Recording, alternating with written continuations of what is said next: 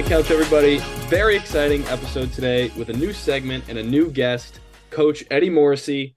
This segment is going to be called the Coach's Chair. That name is subject to change. That's what we're going with right now. Eddy grew up with my father. They uh, they played football together, became friends, and they still are to this day. So, a quick intro for Eddy. He's been coaching since 1989. He's been at places like Austin Peay, Bryant, Princeton, Fordham, Oregon, UMass, Northeastern, Brown, Marshall, and now he's the O line coach at the University of Rhode Island. So, just a heads up before we jump in, we did have some technical difficulties on this call with some connection issues. So, you're probably going to notice that the final two questions that Eddy answers, they're pretty heavily edited. I had to cut out a big portion of those answers, which is kind of a shame, but I edited around it and it came out okay. So, big thank you to Eddy for coming on the pod.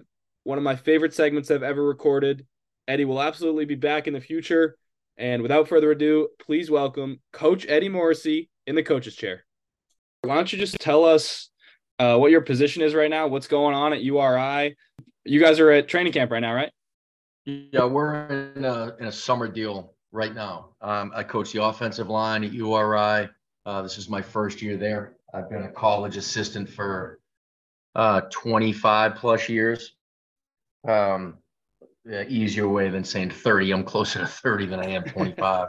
um, but coach the offensive line. All our kids are the, the majority of them. I'd say 85% of our team is up there. Uh, and a lot of the local kids come back too. So they're all working out Monday through Friday, weekends off. And then we start camp on July 31st and kick off the season August 31st against uh against Georgia State down in Georgia.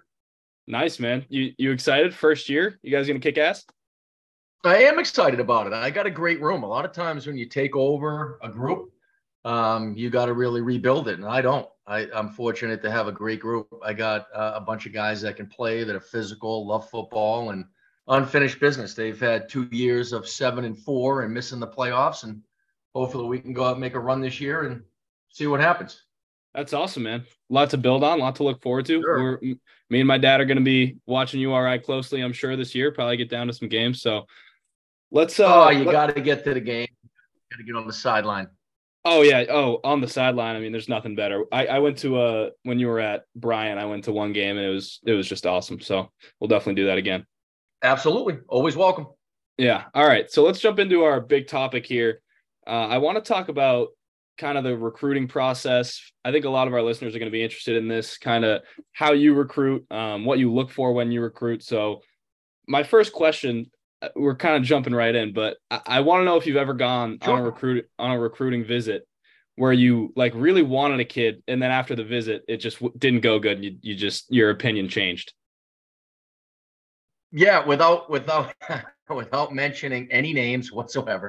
Right? Absolutely. so I had a this, this one's interesting now. So I'm glad it wasn't technically the kid I was recruiting, but I was at Brown one of the first times out. I want to say 98 or 99, way back in the day. And uh my I was covering for a guy. So it was an offensive lineman. I was coaching running backs at the time. And anyway, so I went down um, to Long Island. It's like a three hour ride from Providence. And I walk into the house, and I've never met a more pompous kid in my life. He had on these socks with the uh, individual toes. And that should have given it away. That should have been a dead giveaway for me personally. So I gave him the benefit of the doubt. I, I, I stood there for a few minutes and then I said, you know what, my man, uh, I'm good. I'm going to take off. I wish you the best in the recruiting process, and uh, I'm gonna i I'm gonna get going. So I got back in my car. So it was probably three hours there, and seven eight minutes of a visit, and then a three hour ride back. So that was uh, you know a lot of a lot of uh, driving to uh, to get nothing. But the individual toes got me.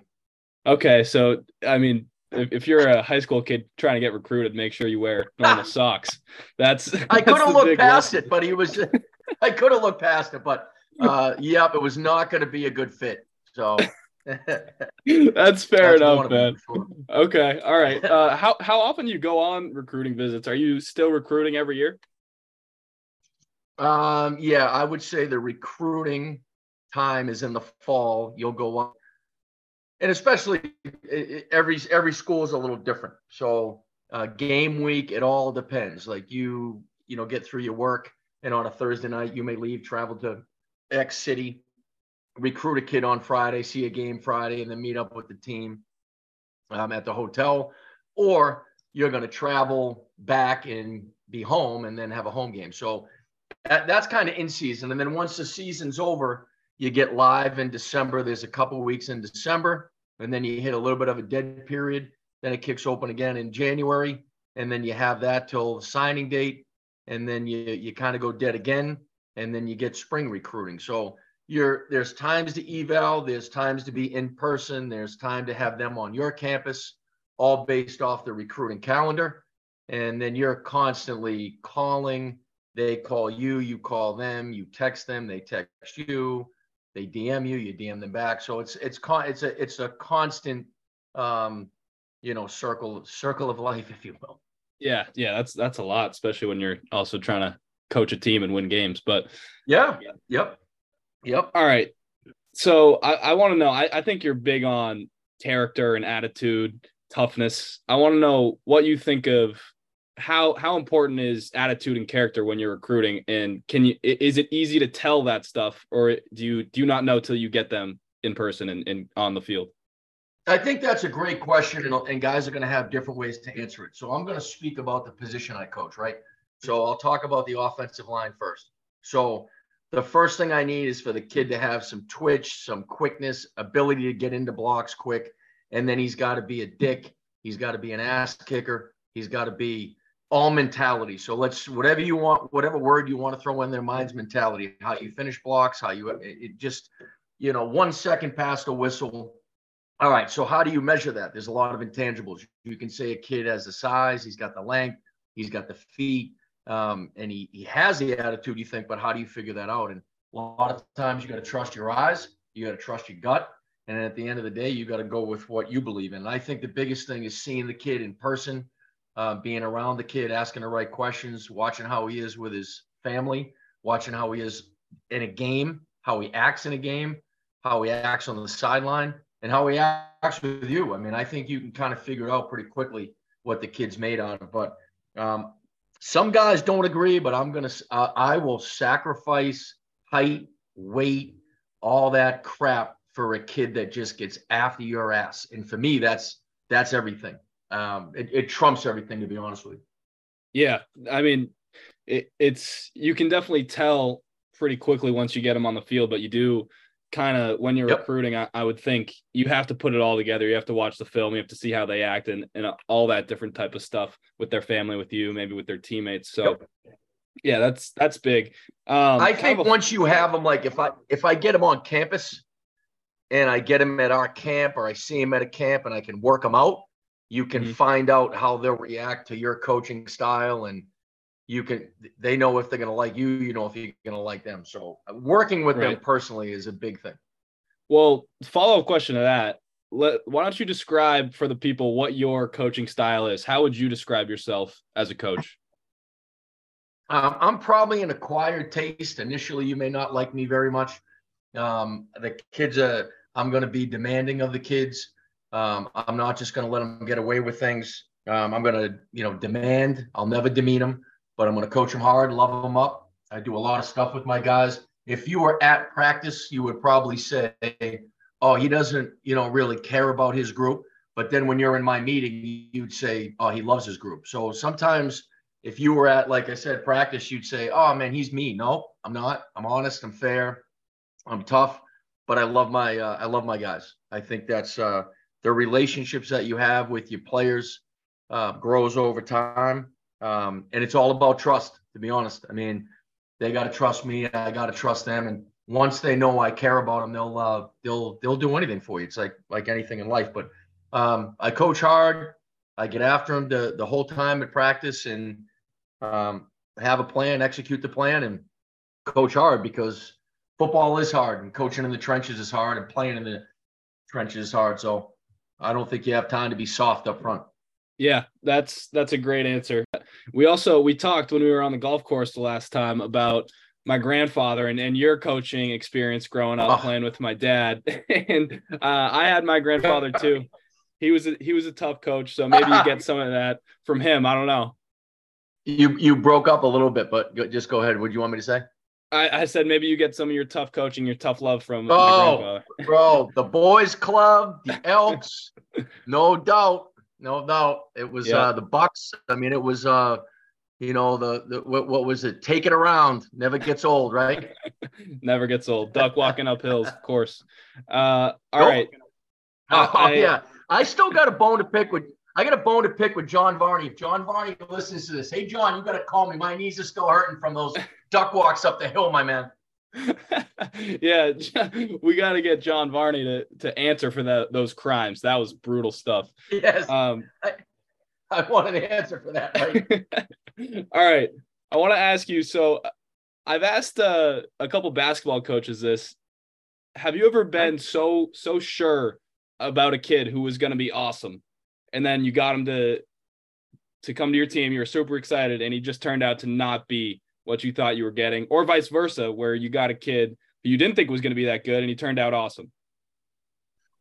Yeah, and I think anybody that answers that that they've never had somebody um, is lying for sure. You make mistakes in recruiting, you just try to limit them. Uh, there's been guys that I've absolutely loved. I'm like, this guy's a no-brainer, going to be great, and they had all the potential, the ability. They just didn't have the drive, the heart, the discipline um, to be great. And sometimes it's a mix of both. Like it may not be a blend with the the player, the coach, blah blah blah. But yeah, I've definitely had that. And then it's gone the other way, full circle. A guy like, you know, for example, without naming names, a guy we took at Princeton, he was literally the last guy taken in the class, high band kid, took him late, undersized, and he was an ass kicker. He got after you. He was physical. He was tough. You know, basically a four-year starter, uh, which isn't saying much the first two years because we stunk. But as we got better, he was a big part of it. So yeah, absolutely. There's times you think like, oh, slam dunk, this kid's to be good, and then nope. And then you take another kid and you're like, oh, this kid, ah, he'll be all right. And then he really surprises you. So I think a lot of it's on the kid, the development, especially at my position with the O line. A lot of guys, in my opinion, don't want to develop. They want to just have the, you know, the quick fix. And I think it's all about developing players. And to be honest, you may portal. Next thing you know, you may lose them, and they have opportunities to make money with this NIL and all that. And I think that's good. That's great for the kids. Take advantage of it. And if they get paid to leave, then go ahead and do it. But yeah, I think you can make mistakes and you can be right on on a kid, and then you can also be way off. So it happens every year, and anybody that says it doesn't is lying to you. Yeah, and I would think with that development stuff that you're talking about, especially with the undersized kids and maybe the guys Yep. who don't have the the natural talent, I would think a lot of that is willing to be coached and like you said, mentality. Is that accurate, you think?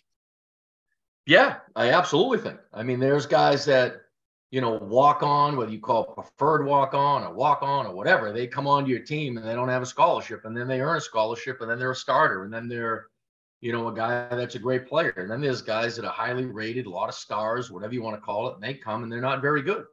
And Yeah. some of that is um, they just don't have the drive for sure. Yeah. But I think to develop players, there are times to take an undersized guy and I'm all for it. I've had centers that are undersized. My center now is undersized, but he is um, arguably one of the best centers in uh, FCS football. He gets after it big time. The kid I had at Austin Peay undersized. The kid that you know we had at uh, um, at Marshall can be undersized. But it's it, at the end of the day, it doesn't it doesn't matter. You got to be a good football player. Now I don't think you can have a bunch of small guys. You know, you still got to have some guys that have some length. But at the end, as long as you're tough and physical, there's a role on the football team for you for sure. Yeah, absolutely. Now, I I, want to ask you one more question about recruiting, and then we'll move on. Yeah, go ahead. So I want to know if you were to say to a high school kid who has a recruiting visit coming up, where the coach is coming to their high school, they're they're going to meet them for the first time. What would you say to that kid? What should he expect, and what would you want to see from a kid who you're going to visit? So as a coach, you go in, you check in at the uh, at the front, you uh, meet with the coach, you talk to the coach, you know, you talk to an administrator, you talk to a teacher, you talk to anybody that really knows the kid, and you're just gathering information. And you know, then if it's during the contact period, you got a chance to meet the kid, sit down with the kid. Um, you've already had, I would think, some conversation. So, um, do you have any questions? Does he you does he have any questions of you? Do you have questions for him? And you kind of just feel it out, and then from there, let's say you meet the kid at the high school. Um, if it's during, you know, the spring, you're not really sitting down with the kid, just kind of bouncing around. But once you're into December and you've had some some contact, and you're at the kid's school, you sit down, you have a conversation, and go from there. And then, you know, you can have a home visit with the kid, which I think is great too. So you you go to the home, you meet with the prospect, you meet with the parents. Sometimes the coach is there too. And you're just trying to gather information on the prospect. The prospect's gathering information on you. And i think it's all about the prospect being honest upfront carrying himself the right way and just being himself. I mean if you're there to evaluate the kid then the kid must have done something. You know uh you know jordan dyer what's your thoughts on him? And good kid bad kid you know and, they, and sometimes people just like spew it out so Great answer. Yeah. I think it a lot of times, I mean, that what that says to me is you just got to be a good person because people, if you're trying to play college sports, like people are going to talk about you. And if the wrong thing goes around, then that's going to affect you in a negative way. So, all right, we're going to move on just to a little bit of a different topic, kind of a fun topic that I'm going to ask all the coaches who come on here. I don't know how many coaches we'll have on here, but I do want to want to start with you, Eddy. So I want to do like a a self-evaluation topic of of yourself as a coach. So I want I want you to give me one thing you do really well as a coach and one thing that you maybe need to get better at. Um, I would say one thing I do really well is um, I'm organized and um, yeah, so I would say I'm organized, time management, on the field coach um, with my technique and fundamentals. So I, I would say I take a lot of pride in my development through the technique and fundamentals that I teach my players. Um, that would be one thing. Uh, I probably said a few things, but I would say being technically and fundamentally sound would be one thing I pride myself in. And uh, something I definitely got to work on is patience without. I mean, you see some guys that and coaches have tremendous patience, and sometimes I'm I'm not. So I got to sometimes just take a step back and have some patience before I make a decision and not see, not be so quick to uh, do so. I like it, man. Great answer. I think that's going to be a fun little question for for all the coaches to come on and answer. So, yeah, I got to. This has got to be like a, um, you know, not just a one time thing. I want to be. I want to. I want to come on once in a while. oh, absolutely. We'll definitely have you on more. We I mean, we got a ton of topics we can talk about. Uh, things things get to flying on the golf course. We come up with all types of shit. Yeah, absolutely. Easy. All right, last question, and then we'll get you out of here. So, for the people who might not know the ins and outs of college football and football coaching in general, I want to know, like you as an O line coach, how close are you working with an O coordinator, with a running backs coach, with a receivers coach? Are you guys all split up in your little groups? or is it how does that work at practice and during the week? I think it depends on your offense. So when you're in uh, offenses I've been associated with, you come together during the day in the staff room and you'll meet and you'll get practice ready. You'll have your thoughts when you're game planning. Somebody else will have their thoughts, the run game, the pass game, the protections. You know, the wide receiver coach may not be involved in their protections. I may not be involved in routes. I mean, those kind of things. But everybody has their, you know, um, area what they're responsible for, and you kind of meet and you go through that all. And then on the practice field, yeah, where you're kind of on your own, and then you come together. Then you're on your own, then you come together. So for me, I got my own little spot. We call it the hole, where I'm down in the hole, and I got my guys, and we're doing our individual work uh, hand in hand with the D line. So you, during your individual period, you'll have you know 30 40 minutes the o line the running backs the tight ends maybe going against the d line and the linebackers so you're kind of segmented but at the end you have all all different stuff. So you'll have individual, then you come together for group, and then you come together for team, and then you you know on your on your own you know after practice if there's things to, things to accomplish there. I I think the biggest thing too is you don't need to practice forever. You know, just going you know two hours, two fifteen, but going fast pace and being in great shape. I think uh, helps you tremendously. Awesome, great answer. Nice little insight into uh, what a college football practice looks like and what it looks like during the week. So, all right, Eddy, uh, thank you a lot for coming on. We'll, we'll definitely have you back. That was great. I think people are going to really like this, man. Thank you. Appreciate you, brother. Always good to catch up and uh, say hi to you folks. All right, definitely will. See you soon. Later, bud.